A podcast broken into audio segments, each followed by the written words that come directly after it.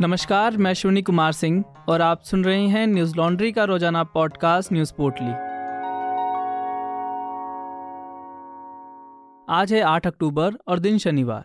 शनिवार को महाराष्ट्र के नासिक में एक बस और ट्रक की टक्कर में 11 लोगों की मौत हो गई। टक्कर की वजह से बस के अगले हिस्से में आग लग गई और देखते ही देखते कुछ ही मिनटों में पूरी बस जलकर खाक हो गई। इस घटना में करीब 38 यात्री घायल हुए हैं आग से बचने के लिए कुछ यात्रियों ने बस से कूदकर अपनी जान बचाई। इस बस में करीब 50 लोग सवार थे। हादसे के वक्त यह बस यवतमाल से मुंबई जा रही थी। इस घटना पर प्रधानमंत्री नरेंद्र मोदी समेत कई नेताओं ने दुख जताया। प्रधानमंत्री ने दुर्घटना पर दुख जताते हुए हादसे में मारे गए लोगों के परिजनों को दो दो लाख रुपए की वित्तीय सहायता देने की घोषणा की है। हादसे में घायल हुए लोगों को पचास हज़ार देने का ऐलान किया गया। महाराष्ट्र के मुख्यमंत्री एक नाथ शिंदे ने ट्वीट कर कहा नासिक में भीषण बस दुर्घटना में ग्यारह नागरिकों की मौत हो गई। यह घटना बहुत ही दुर्भाग्यपूर्ण है और इस घटना के कारणों की जाँच की जाएगी। मुख्यमंत्री ने इस हादसे में जान गंवाने वाले नागरिकों के परिजनों को पाँच लाख रुपए की सहायता राशि देने का ऐलान किया है। साथ ही घायलों का इलाज सरकारी खर्च पर करने को कहा है। दैनिक भास्कर की खबर के अनुसार यह हादसा शनिवार सुबह औरंगाबाद रोड पर नासिक के नांदूर नाका मिर्ची होटल के पास सुबह करीब साढ़े चार बजे हुआ। पुलिस और फायर ब्रिगेड को घटनास्थल पर मिले साक्ष्यों में माना जा रहा है कि बस में आग ट्रक के डीजल टैंक में ब्लास्ट होने की वजह से लगी थी। बस और ट्रक की जोरदार टक्कर के बाद ट्रक का डीजल टैंक फट गया और बस भी इसकी चपेट में आ गई। हादसे की विस्तृत जाँच चल रही है। जिस वक्त यह हादसा हुआ, उस समय लोग बस में सो रहे थे, जिसकी वजह से यात्रियों को बस से निकलने का मौका नहीं मिला। बिहार के मुख्यमंत्री नीतीश कुमार ने प्रशांत किशोर पर पलटवार करते हुए कहा आजकल वह आरजेडी और जेडीयू का विरोध कर रहे हैं, यानी वह भाजपा के लिए काम कर रहे हैं। नीतीश कुमार ने बताया कि करीब चार पाँच साल पहले प्रशांत किशोर ने एक बार उनसे कहा था, वह कांग्रेस के साथ विलय कर लें। नीतीश कुमार ने यह बयान किशोर द्वारा उनकी जन स्वराज पदयात्रा के दौरान दिए गए एक वक्तव्य के जवाब में दिया। प्रशांत किशोर ने कहा था कि मुख्यमंत्री नीतीश कुमार ने उनको अपने आवास पर बुलाकर पार्टी का नेतृत्व करने को कहा था, लेकिन उन्होंने ऐसा करने से इनकार कर दिया। किशोर के बयान पर मुख्यमंत्री नीतीश कुमार ने पलटवार करते हुए कहा कि उन्होंने किशोर को नहीं बुलाया था, बल्कि वह अपनी मर्ज़ी से मिलने आए थे। सीएम ने कहा कि वह जो कुछ भी बोलते हैं, अपनी मर्ज़ी से बोलते हैं। हमें उससे कोई मतलब नहीं है, इन लोगों का अपना कोई ठिकाना नहीं है। अपनी पदयात्रा के दौरान प्रशांत किशोर लोगों से अपील कर रहे हैं कि वह अपने मताधिकार का प्रयोग ठीक से करें। इस बार नरेंद्र मोदी या नीतीश कुमार को अपना वोट ना देकर, बल्कि इस इंसान को वोट दें जो आपके बेहतर भविष्य के लिए काम कर सके। बता दें कि प्रशांत किशोर 2018 में जदयू में शामिल हुए थे। उस वक्त वह पार्टी के लिए बिहार में काम कर रहे थे। कुछ समय बाद ही उन्हें पार्टी का उपाध्यक्ष बना दिया गया, लेकिन सीएए एनआरसी और नागरिक रजिस्टर को लेकर मतभेद की वजह से एक साल के अंदर ही उन्हें पार्टी से निकाल दिया गया था। नारकोटिक्स कंट्रोल ब्यूरो एनसीबी ने केरल में 200 किलो और गुजरात में 50 किलो हीरोइन पकड़ी है। एनसीबी और भारतीय नौसेना के संयुक्त अभियान में 200 किलोग्राम हेरोइन के साथ ईरानी मछली पकड़ने वाले जहाज़ को जब्त किया गया है। पकड़ी गई हीरोइन की कीमत करीब 1200 करोड़ रुपए बताई जा रही है। एनसीबी के उप महानिदेशक संजय कुमार सिंह ने मीडिया को बताया कि एजेंसी ने छह ईरानी नागरिकों को गिरफ़्तार किया है। इन सभी को एनडीपीएस अधिनियम उन्नीस सौ पचासी की संबंधित धाराओं के तहत गिरफ़्तार किया गया है। एनसीबी ने बताया कि जब्त की गई ड्रग को अफ़गानिस्तान और पाकिस्तान से लाया गया था। इसे पाकिस्तान के किसी तट से अपलोड कर भारत लाया गया। यहाँ से यह श्रीलंका के लिए रवाना किया जाना था, लेकिन जहाज़ को पहले ही पकड़ लिया गया। यह नाव पाकिस्तान के मकरान कोस्ट से भारतीय समुद्री सीमा के देशों में अवैध ड्रग्स की सप्लाई के लिए भेजी जा रही थी। वहीं गुजरात में इंडियन कोस्ट गार्ड और एटीएस गुजरात ने जॉइंट ऑपरेशन चलाकर अंतर्राष्ट्रीय समुद्री सेवा के पास एक पाकिस्तानी बोट पकड़ी। अल साकार नाम की इस बोट में 50 किलो हेरोइन मिली। बोट में सवार छह तस्करों को भी पकड़ा गया है। अंतर्राष्ट्रीय बाज़ार में इसकी कीमत 350 करोड़ रुपए आंकी गई है। बता दें कि इससे पहले 14 सितंबर को भी एक पाकिस्तानी बोट पकड़ी गई थी, जिसमें 200 करोड़ रुपए की हीरोइन मिली थी।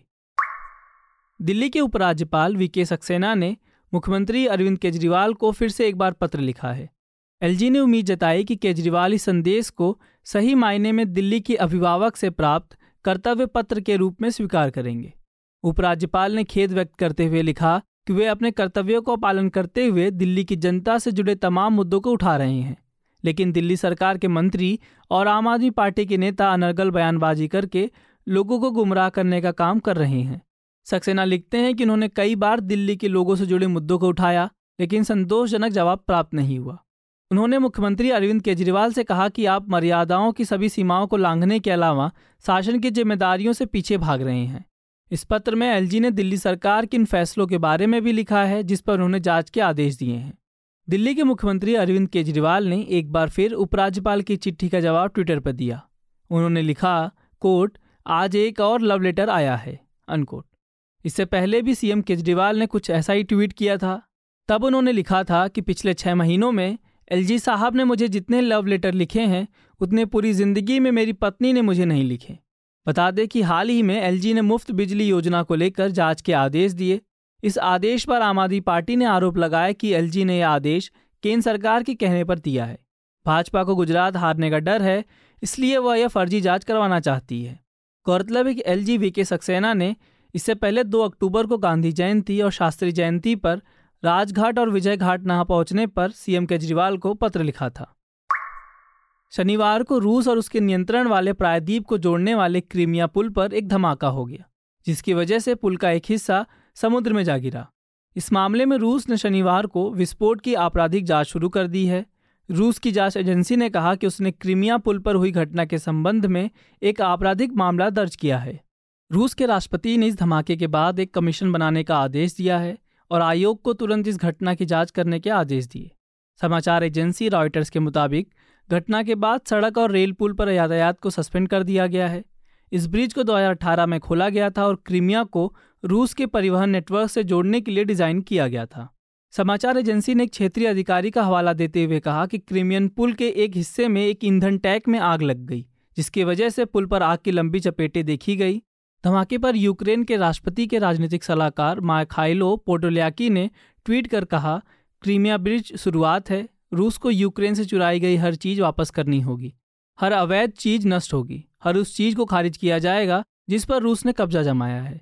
इस घटना का वीडियो सोशल मीडिया पर वायरल हो रहा है, जिसमें देखा जा सकता है कि आग लगने की वजह से आसमान में आग की लपटें और धुआँ उठ रहा है।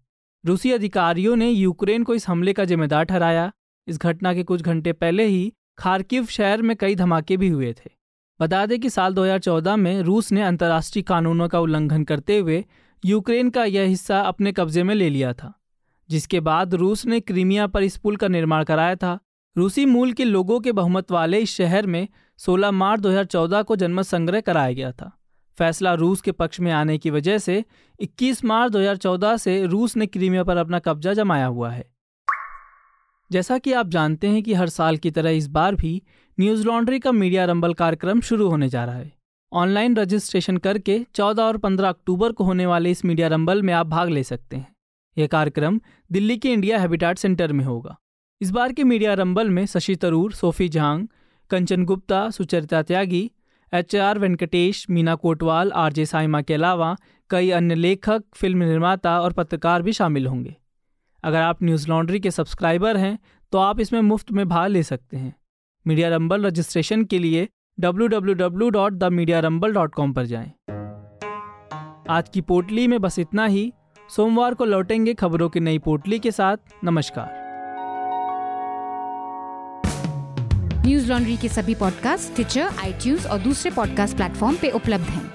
खबरों को विज्ञापन के दबाव से आज़ाद रखें। न्यूज़ लॉन्ड्री को सब्सक्राइब करें।